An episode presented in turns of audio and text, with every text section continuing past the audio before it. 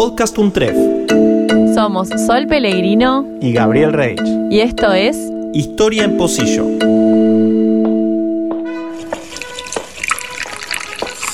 Un café, un especialista y un encuentro con el pasado.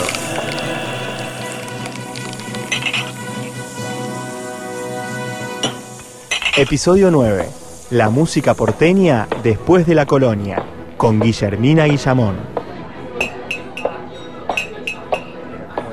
Y Pablo Rosquela era un empresario teatral que llega a Buenos Aires en 1820, 1821, que en realidad eh, es muy azarosa su llegada a Buenos Aires y por eso también me intriga tanto cómo finaliza que su estadía acá en Buenos Aires. Se llega porque estaba en Italia, lo contratan de Río de Janeiro y el teatro que está en Río de Janeiro, bajo el cual está trabajando, bajo la regencia que, de la corte portuguesa, ¿no? Sí. se incendia.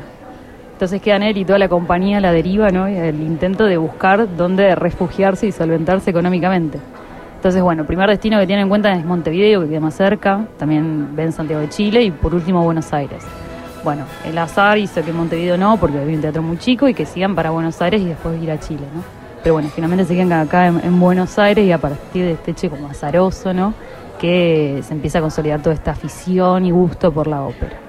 Eh, y de pronto, bueno, luego de 10 años de estadía de una trayectoria muy compleja y, y dinámica, eh, es que de pronto se va, ¿no? Y que yo no podía encontrar respuestas a esa ida tan, tan rápida. Después de 20 años, el empresario este que se había Después de instalado 10 acá, años, sí, 10 se va. años, se va. Nada, cancela la- las funciones, disuelve la compañía, de hecho las compañías, algunos se quedan y fundan otras compañías, pero él se- decide irse a Bolivia, a Sucre. Y bueno, azarosamente también buscando en otros registros que no sean prensa, que no sean actas de policía, encuentro que le inician un juicio en el Tribunal Comercial Ajá. por deudas, eh, a lo que bueno, él hace un largo especie de testamento de sus últimos bienes y, y de condonación de deudas, él pide que, que el Estado le perdone las deudas, diciendo que bueno, que había sido toda consecuencia de unas malas inversiones que había realizado en algo así como fondos comerciales, no mercantiles en realidad, y que bueno, que estaba en la quiebra, que esperaba que sus amigos le den una mano y que su esposa vendiera todas las joyas. Leticia de Lassi, que aparte es hija de un diplomático holandés. ¿Eso aparece dónde? Esto aparece en un juicio que le hacen por, eh, por deuda. O sea, en un antecedente eh, judicial que encontraste. ¿En dónde lo judicial, encontraste? En el archivo de la Nación, el archivo general de la Nación. ¿no? Ajá. Que uno empieza a indagar cuando ya cree que, que a estas personas algo raro le ha pasado, ¿no? Uno tiene, como les comentaba, tanta empatía con estos sujetos de ir reconstruyendo sus vidas, sus trayectorias, que, que te das cuenta que hay algo raro que tiene que haber más, ¿no? Sobre este abrupto final de, de este empresario cultural. Y Pablo Rosquela, Pablo, ¿no? Pablo. Rosquela era el dueño del teatro. Él, claro, en realidad él viene contratado también por el que en su momento era el que alquilaba, que se llamaban ancentistas, ¿no? Eh, algo muy similar a lo que sucede hoy, que se alquilan las temporadas en los teatros. Y él eh, decide romper el contrato diciendo que las condiciones bajo las cuales lo obligó a firmar ese contrato eran, bueno, imposibles de, de concretar, ¿no? Lo hacía cantar demasiado tiempo, él dice que esto en los teatros de Europa no pasa, que, Sí. bueno, tiene que respetar sus derechos como, como músico y como cantante, y logra romper el contrato y una vez que lo rompe, él va a alquilar el teatro. ¿no? Tuvo una estrategia ahí para hacerse finalmente del teatro que lo ve como una salida exitosa ¿no? también. Y está durante 10 años con ese teatro hasta que se va a quiebra. Exactamente, eh, quiebra y puso guita en, en algunas acciones. en algunas que no- acciones que le salió un poco mal y decide irse, sí. y el lugar del teatro era el único teatro de la época, había otros, ¿cómo era el Es el único teatro porque, bueno, también por una situación fatal, el incendio es como que atraviesa todos los teatros, bueno, no solo en Europa, sino acá en, en Sudamérica. El teatro anterior se había eh, prendido fuego porque tenía una bengala para una festividad que ahora no recuerdo, religiosa, y el techo era de paja, ¿no? Entonces, bueno, se incendió Bueno, la ranchería. se. Antecedentes históricos del rock. Exacto. Eh, y hay una preocupación, pe- pero muy, muy fuerte, esto no solo acá, sino en, eh, bueno, en México, en Perú, muchos se incendian, sobre todo porque usaban velas de cebo, ¿no? Bueno, Sí. velas para iluminar, Sí. luego van a usar gas.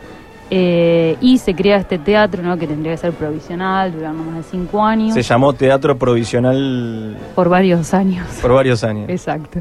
Eh, y sí, es la única sala teatral que existe, ¿no? Por lo cual hegemoniza todo lo que es la escena o la vida cultural en la ciudad de Buenos Aires, que es una ciudad muy chiquita también, ¿no? 20 cuadras por 20 cuadras. En ese momento estamos hablando entonces con Guillermina Guillamón, doctora y magíster en Historia por la Universidad Nacional de 3 de Febrero, becaria CONICET con sede de trabajo en el Instituto de Estudios Históricos de UNTREF, hablando un poco de lo que era la escena cultural musical de la época de la independencia, ¿no? Postcolonial, podríamos decir. Y entonces estaba este teatro provisional Teatro Coliseo Provisional. Coliseo Provisional, que fue provisional durante muchos años. Exactamente. Eh, que en, en un principio, ¿quién lo creó? ¿Quién lo construyó? Porque después vino este Pablo Rosquela que lo Claro. compró, hizo su negocio y se fue. Sí. Pero antes, ¿quién En estaba? realidad eso también es todo una, un, un lugar de interrogación bastante poroso y oscuro, porque nunca se sabe si es privado, si es público, si lo mantiene el Estado, si lo crean los intereses privados. El terreno es de un privado, pero sí hay un pedido a- al virrey de por aquel entonces ¿no? de, de poder realizar un teatro, dado que el otro se había quemado, y después siempre hay intereses privados invirtiendo en el teatro. digo, también es como una lógica muy, muy contemporánea, ¿no? que bueno, es el Estado el que resguarda y ofrece el espacio, pero la construcción está a cargo de, de- de privados o de compañías. Eh, y, y bueno, es este espacio que, que está ahí entre lo público y lo privado, ¿no? no sabemos cuáles son los intereses en el medio. Sí que el Estado, o lo que es el incipiente Estado provincial, mucho no le interesa el teatro. ¿no? Ah. Rivadavia, cuando hace todas estas reformas urbanas, eh, que crea la sala de representantes, Sí. eh, la, bueno, lo que ahora es la catedral, incluso reforma hasta el cementerio, el teatro lo deja de lado. ¿no? Ese es como un gran interrogante, ¿por qué no se meten con el teatro? Sí. Eh, dado que todos dicen que de afuera parecía un, un- un establo, ¿no? una cosa así. Tenía una, gran, una capacidad grande, decían que bueno, hasta al menos mil personas pueden entrar, pero de afuera era bastante precario. Pero sin, embargo tenían una concepción del teatro, de la música, que era como más, eh, este, bueno, civilizatoria. Esto que- Exacto. esta, esta idea de, de- de que lo que viene de Europa está bien. ¿Qué era lo que se escuchaba en ese teatro? Y lo que se empieza a escuchar fuertemente en la década del 20, ¿no? con esta idea de eh, divorciarse por fin de España, ¿no? de romper todos los lazos, no solo políticos, sino también culturales, es bueno traer géneros que no sean españoles. Ajá. Entonces, con esta compañía de, de músicos, bueno, con este español, pero son todos italianos, un poco por el azar, que son italianos, y un poco por alejarse de España, se empieza a escuchar ópera. ¿no? Lentamente van introduciendo en la escena pequeños fragmentos ¿no? de las áreas más conocidas de, de las óperas bufas o jocosas, ¿no? las más graciosas, y lentamente van armando las óperas eh, en su totalidad, ¿no? Y hasta que llega el estreno de la primera ópera completa. Pero es un proceso bastante lento, ¿no? Porque también hay que encontrar los músicos que las interpreten, los actores, las actrices. Exactamente. Este, ¿De dónde sale esa gente? ¿Sabemos? Esa gente viene toda de Río de Janeiro. Sí, Ajá. sí, sí, sí, sí. Rosquelas, una vez que se hace el teatro, viaja de nuevo eh, y se trae a toda la compañía que había quedado allí, bueno, viendo a ver cómo podían eh, seguir sus, sus vías profesionales y las trae a Buenos Aires, también a todas contratadas, también hay varios italianos que están en Brasil y que ellos contratan a act- actrices y a cantantes y también las traen. Digo, Rosquelas no es el único empresario, sí es el más conocido y el que puede como hegemonizar ¿no? la escena. ¿Qué decían las letras de la música del, mo- del momento de estas óperas? ¿Qué contaban? Bien, eh, a mí me interesaba, en- una parte de la tesis me puse justamente a leer un poco más en profundidad las estructuras de las letras, porque a mí lo que me parecía muy disruptivo era que había muchas, muchas mujeres, en realidad dos, dos cantantes, no dos primadonas, que, que logran como torcer un poco el destino que, al- que venían eh, desarrollando, ¿no? Ellas eran, eh, bueno, madres de familia, claramente pobres, inmigrantes, ¿no? Todas las condiciones para ser subalternas Sí. eh, y logran desvincularse de las compañías, armar su propia compañía, no tener como una trayectoria más marcada por la agencia sobre sus propias vidas. Entonces un poco cuando fui a ver las óperas que estas mujeres representaron al menos 300 veces, no digo algo de estos libretos terminan encarnando en los cuerpos de estas mujeres. eh, lo que aparece son mujeres no con mucha capacidad de acción, de torcer el destino de lo privado, insertarse en la esfera pública, de disputar eh, sus amoríos, ¿no? No son óperas románticas porque nadie se muere, ¿no? Hay situaciones de desamor, pero las mujeres eh, son mujeres públicas, ¿no? Y que disputan y que ponen en tensión los valores. Entonces un poco mi, análisis de las letras fue más por ese lado, ¿no? Por ver qué estereotipos y representaciones de género esas óperas habilitan a que se empiece a circular en Buenos Aires. ¿De cuáles estamos hablando más o menos? ¿Algún ejemplo? ¿Alguna que- clásica que haya durado hasta ahora? O De óperas de esas, sí, de las- y de El Barbero de? Sevilla, La Cenicienta, La Casa Ladra, eh, hay varias, ¿no? Y todas trazadas esta por situaciones de amor, ¿no? Eh, ese cambio en el rol de género está dado por, por la tensión que, que no, no se puede producir el desenlace esperado por las mujeres, ¿no? Bueno, a partir de ahí las mujeres eh, disputan y entran en la escena pública, ¿no? Y ahí está un poco también eso de la ruptura, bueno, el pasaje de lo público y lo privado. ¿Cómo era eso? ¿Qué, ¿Dónde estaba la música? Eh, Y ahí hay como un pasaje ¿no? que siempre se lo ha asociado a la política. Eh, entonces, bueno, sí, en la época colonial la música estaba muy relacionada a la iglesia, ¿no? también a las plazas, pero por sobre todo a las, a las tertulias, a los salones privados. ¿no? esos encuentros de sociabilidad más bien política, donde las mujeres, sí, no es el caso de Mariquita, es el más conocido, asumían como un rol público, ¿no? También, y, muy político, ¿no? Que la tertulia utilizaba como espacio femenino, pero también que les permitía como insertarse mediante la música, ¿no? La sociabilidad y el buen gusto en una escena masculina.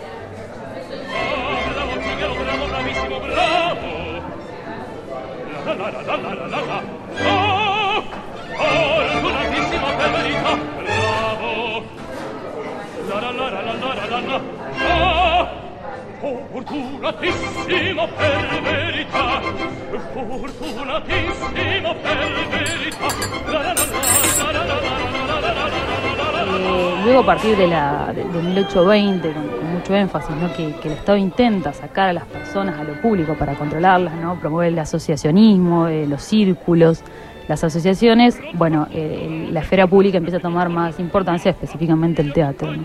Y después con el periodo de Rosas, que esto es como una visión media eh, reduccionista, pero bueno, también es cierto, pero no solo por voluntad rosista ni del gobierno, sino porque estas óperas se van.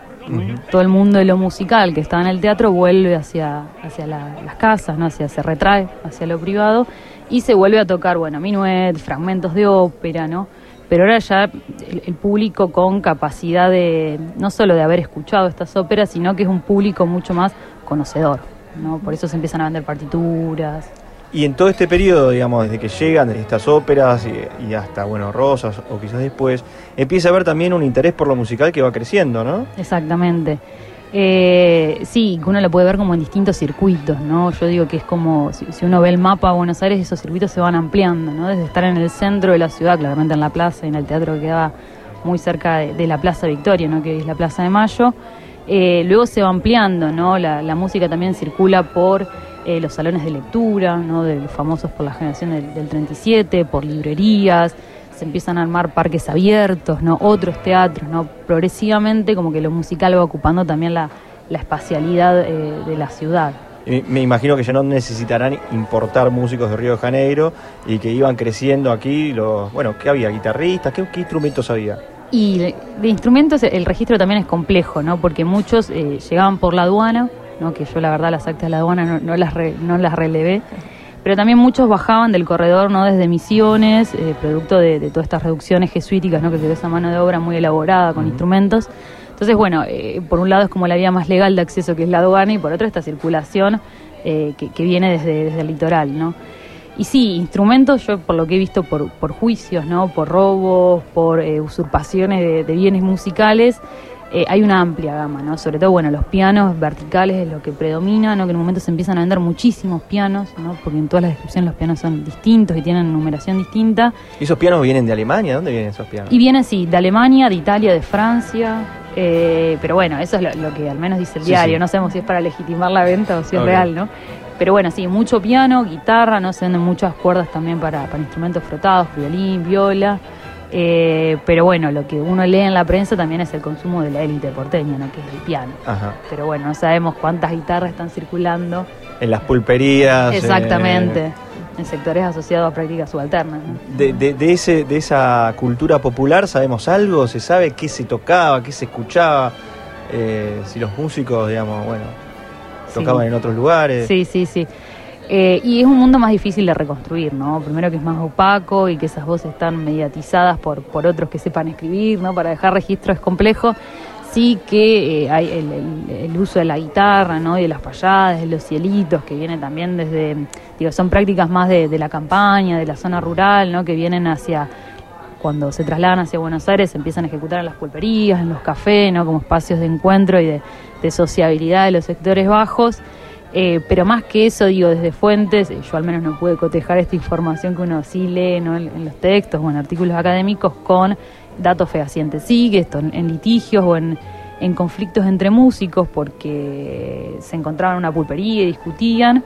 Eh, sí lo que pude corroborar es que había muchos músicos de sectores populares, ¿no? que justamente en la pulpería es donde se empiezan a, a pelear por por casos de borrachera, ¿no? Casi siempre, pero bueno, discutiendo temas de esta viola es mía, eh, tocaste mal tal cosa, digo, esos... Eh, ah, llegaban a las piñas, sí, digamos, sí, con sí, sí, sí, sí, terminaba alguno preso, sí. Oh, esa nota no era y Exactamente. un tumulto en la, la, pulpería y toda la comisaría. Exacto, la excusa perfecta.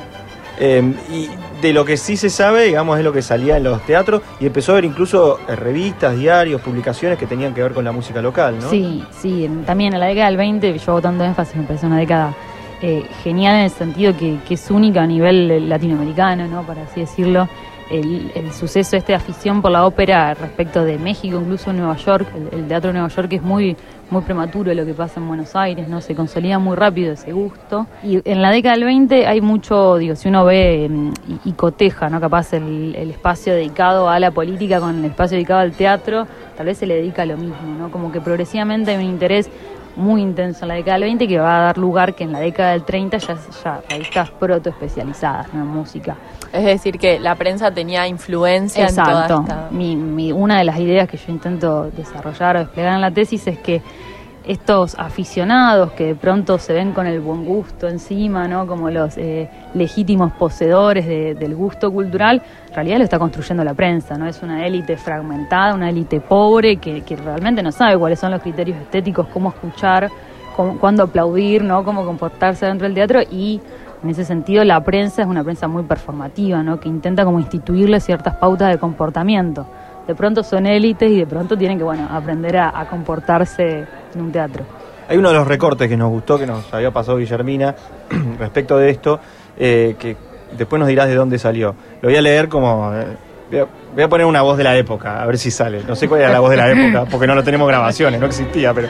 eh, dice, en los teatros de Europa reina un completo orden y se observa un mayor silencio y cualquiera que lo quebrante tiene públicamente que recibir el bochornoso reclamo de los celadores de la policía, ya que para imponerle silencio o ser despedido de su asiento a la más leve o visible falta de urbanidad. Y, dice, por el contrario, por el contrario en el caso porteño, ¿no? La civilización y la barbarie. Dice, por el contrario en el caso porteño, eh, nada de eso se ve y solo se observa que el mismo público tenga a cada paso que oír el signo del silencio, siendo algunas veces tanta la, la garza en las escenas más patéticas que justamente arguiría muy poco gusto o un ignorante respeto. Bueno, Sí. Esto bueno, salía en la prensa del Eso momento. salía en la prensa, ¿no? Como esa comparación siempre con Europa, ¿no? Como parámetro civilizatorio. Eh, y, y bueno, el, el desorden propio de los teatros, no tanto que la policía tiene que establecer un grupo de celadores, ¿no? Que esté dispuesto en todo el teatro para controlar esto, ¿no? El no fumar, no abuchear, no comer, no ir con niños, bueno, no, no gritar. Eh, y son constantes, ¿no? Esto, los reclamos de la prensa por decir, bueno, a ver, actuemos como en Europa, saquémoslo, vamos a... En un momento dicen, bueno, hay que reprimir estas cosas, ¿no? En, en el sentido más civilizatorio y también violento, ¿no? El uso de la fuerza, pero son constantes, ¿no? Los intentos que hace la prensa por decir, bueno, no, este no es el público que queremos. ¿Quiénes asistían a, a este teatro provisional o a escuchar las óperas? eh? Eh, y bueno, eso es, es bastante heterogéneo, ¿no? La, la asistencia. Por un lado, uno si ve el teatro, ve que tiene una, una cantidad de plazas eh, bastante grande para lo que es la época, ¿no? Tiene más de mil lugares. En, un- en una ciudad de 100.000 habitantes aproximadamente. Menos, muchísimo menos, muchísimo menos, porque ahí hay una cita que yo puse que, Ah, sí. que dicen 100.000 habitantes y digo, no, pero no son 100.000 cuando yo la encontré, ¿no? Ah, Incluso para 1830, que es- creo que son 70.000 habitantes, es una Ajá, exageración, ok. el 100.000. pero mil, mil personas en un Pero teatro. mil personas en un teatro piensan Claro. que no había capaz cuatro funciones de ópera por semana, Sí. lo cual en, en un mes ya toda Buenos Aires se sabría todas las óperas, ¿no? Eh, y mayoritariamente, ¿no? Lo que yo infería que sucedía es que, bueno, la élite, como hasta la, la actualidad, ¿no? Hay como un estereotipo de que las clases altas consumen cierto producto cultural, idea muy arraigada, ¿no? Al menos en Argentina. Y lo- con lo que yo me encontré es que las clases altas son las que más deben, ¿no? En una lista de deudores al teatro. Ah, mira, iban y, Eh, no bueno, pagaban la entrada. Tal cual. Eh, y las deudan por mucho tiempo, ¿no? Pues no solo que compran el palco, sino las sillas, lo cual es un precio doble. Ah, porque se podía comprar anual, por ejemplo. el- el- Exactamente, igual que en la actualidad, ¿no? El funcionamiento es, es igual, Sí, igual sí. 200 años Que en el después. Teatro Colón, ¿no? Exacto, Porque en exacto. los otros teatros no. Eh, y bueno, vemos también esto, lo que yo veía es que igual al- en lo que sucede en el Teatro Colón, lo que es el, el gallinero, la cazuela, Claro. ¿no? Todo lo que van de parado iban los sectores populares, ¿no? Las Ajá. entradas realmente eran muy, muy baratas eh, y, y promovía la asistencia, ¿no? De, de los sectores más bajos con entradas esto, económicas. Ajá. Entonces, bueno, lo, lo que yo más o menos pude reconstruir es que por las crónicas y esto, por las listas de deudores, eh, que, que había una- un gran índice de asistencia de sectores bajos, ¿no? A contraparte de lo que uno pensaría, ¿no? Que, bueno, la ópera no es un consumo propio de los sectores populares, bueno, hay que poner un poco en debate ese, tipo de apropiación. ¿no?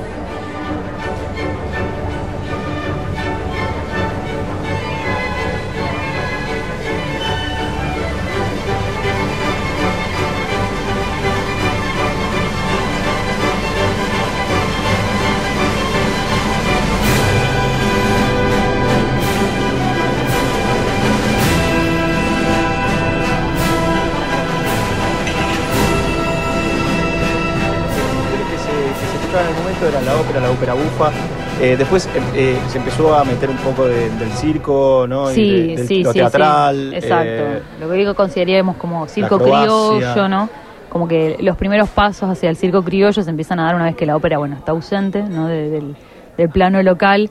Y eso a partir de 1830, digamos, de- de, Exactamente. que entra Rosas, digamos, Exacto, eh, exacto, exacto. en el cuadro político, un poco reprime, si se quiere, la- lo que sea lo internacional Sí. y empieza a crecer lo nacional. ¿Y Sí. qué era eso que empieza a crecer? No, y paradójicamente, digo, por un lado lo reprime, ¿no? Y las respuestas que hay frente a eso es que, que estos nuevos parques abiertos, ¿no? Lo que podríamos considerar como, eh, no sé, jardines londinenses, empiezan a llegar todas cuestiones muy, muy exóticas de Europa, ¿no? Eh, ilusionistas, eh, bueno, prácticas de circo, prácticas ecuestres, que son internacionales, ¿no? Bajo la idea de, de esto, lo exótico, lo novedoso, es como un nuevo criterio de, de gusto, de buen gusto. Y por otro lado, intelectuales eh, locales, ¿no? Como aquellos más referenciados a la generación del 37, Alberdi, Echeverría, eh, comienzan a, también insertarse en la esfera cultural, no solo desde el lado de la política, sino que tempranamente a partir de la música, ¿no?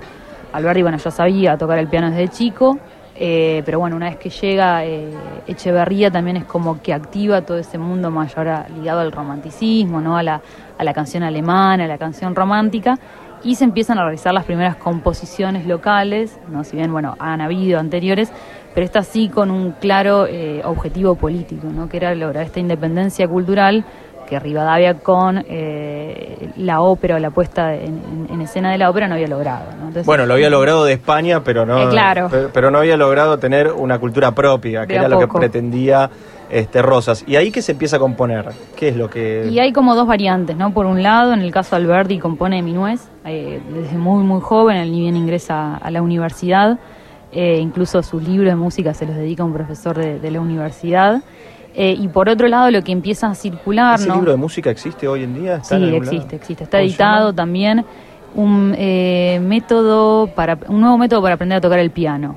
Tiene ese método y después tiene, él, él es muy fanático, no sé si decirlo fanático, ¿no? pero seguidor y lector apasionado de Rousseau. Ajá. Entonces, estas dos propuestas que Alberti propone, que es un, nuevo método de lectura y escritura para aprender a tocar música, y por otro lado una enciclopedia donde él haga las principales definiciones de, de la música, de lo musical, ¿no?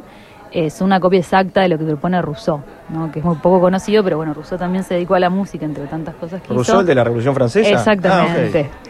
Eh, y el mismo método es Era propuesto- gente que estaba en todo. Claro. Después uno entiende, ¿no? Como Sí. perduran también en el tiempo.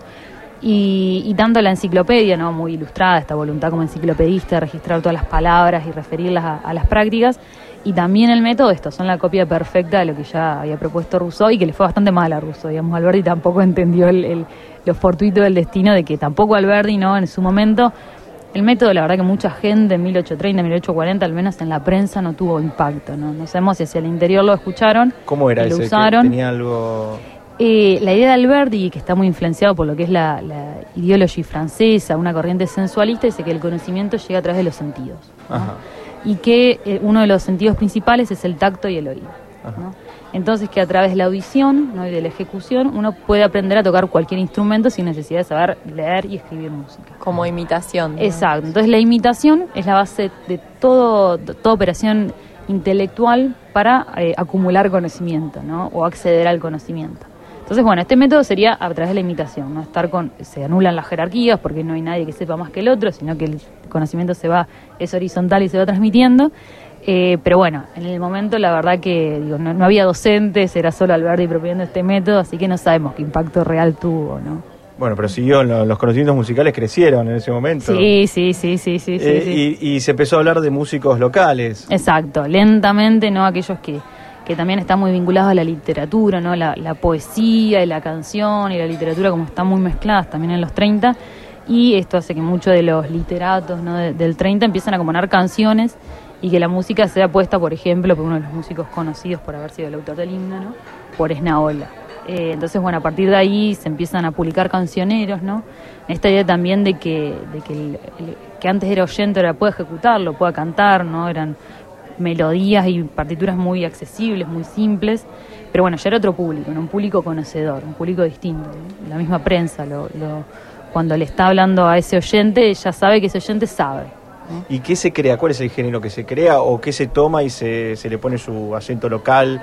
Eh, ¿Eran los minués? Eran... Claro, y después lentamente, con, con- con el paso de, de las décadas, lo que ya se emerge como una característica propia de la sociabilidad porteña es el minué, ¿no? Eh, que al menos durante toda la época rosista es lo que, lo que predomina y lo que uno también tiene como una imagen cultural ¿no? de la época de Rosas, con Encarnación, Manuelita.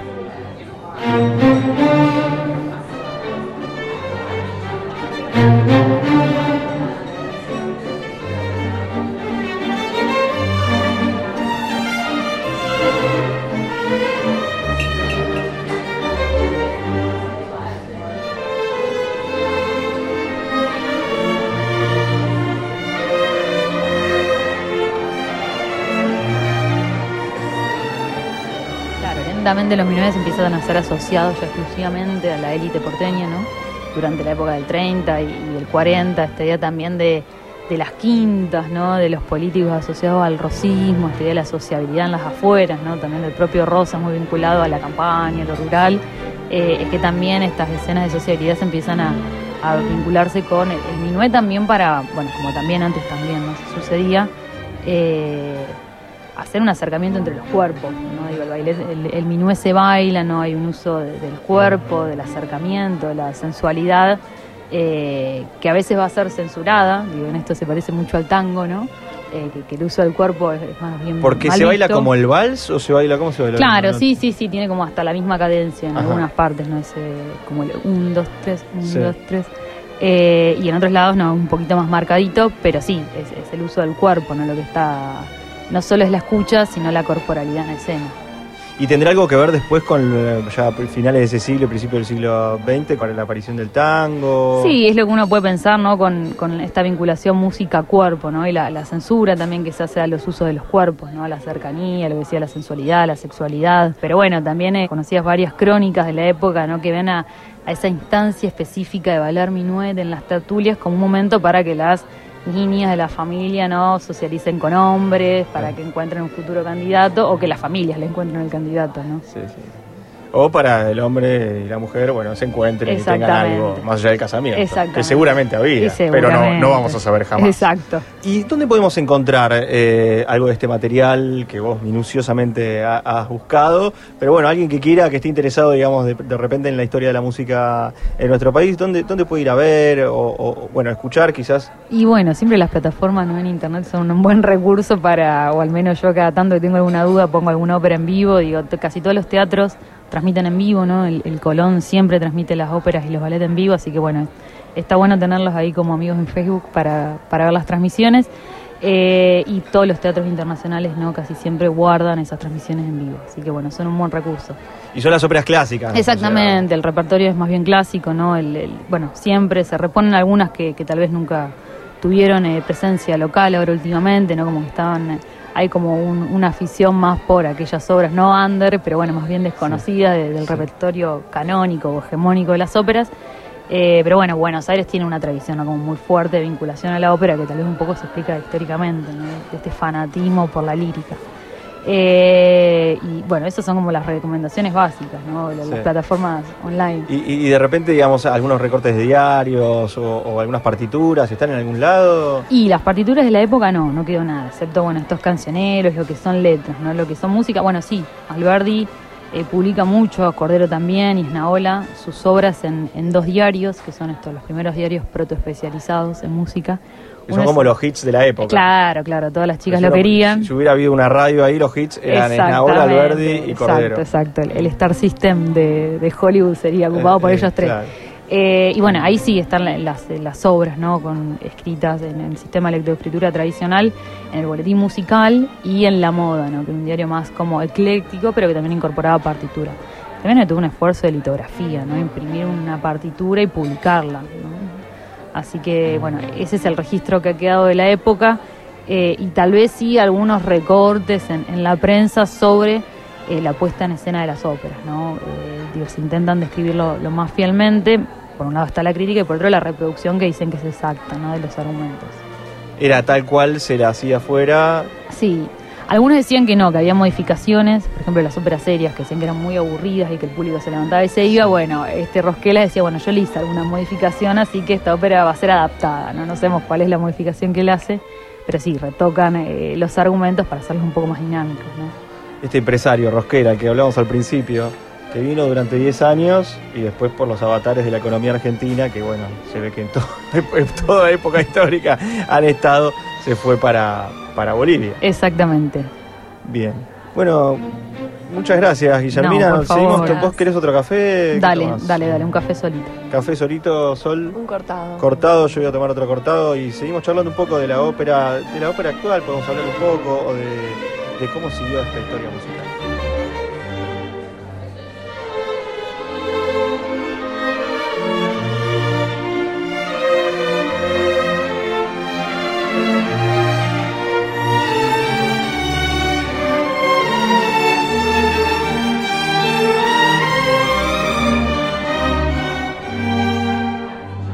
Esto fue Historia en Pocillo. Suscríbete para no perderte ningún episodio. Estamos en Spotify, Apple Podcast, Google Podcast y en tu reproductor favorito. Seguí escuchando. Podcast Untrep.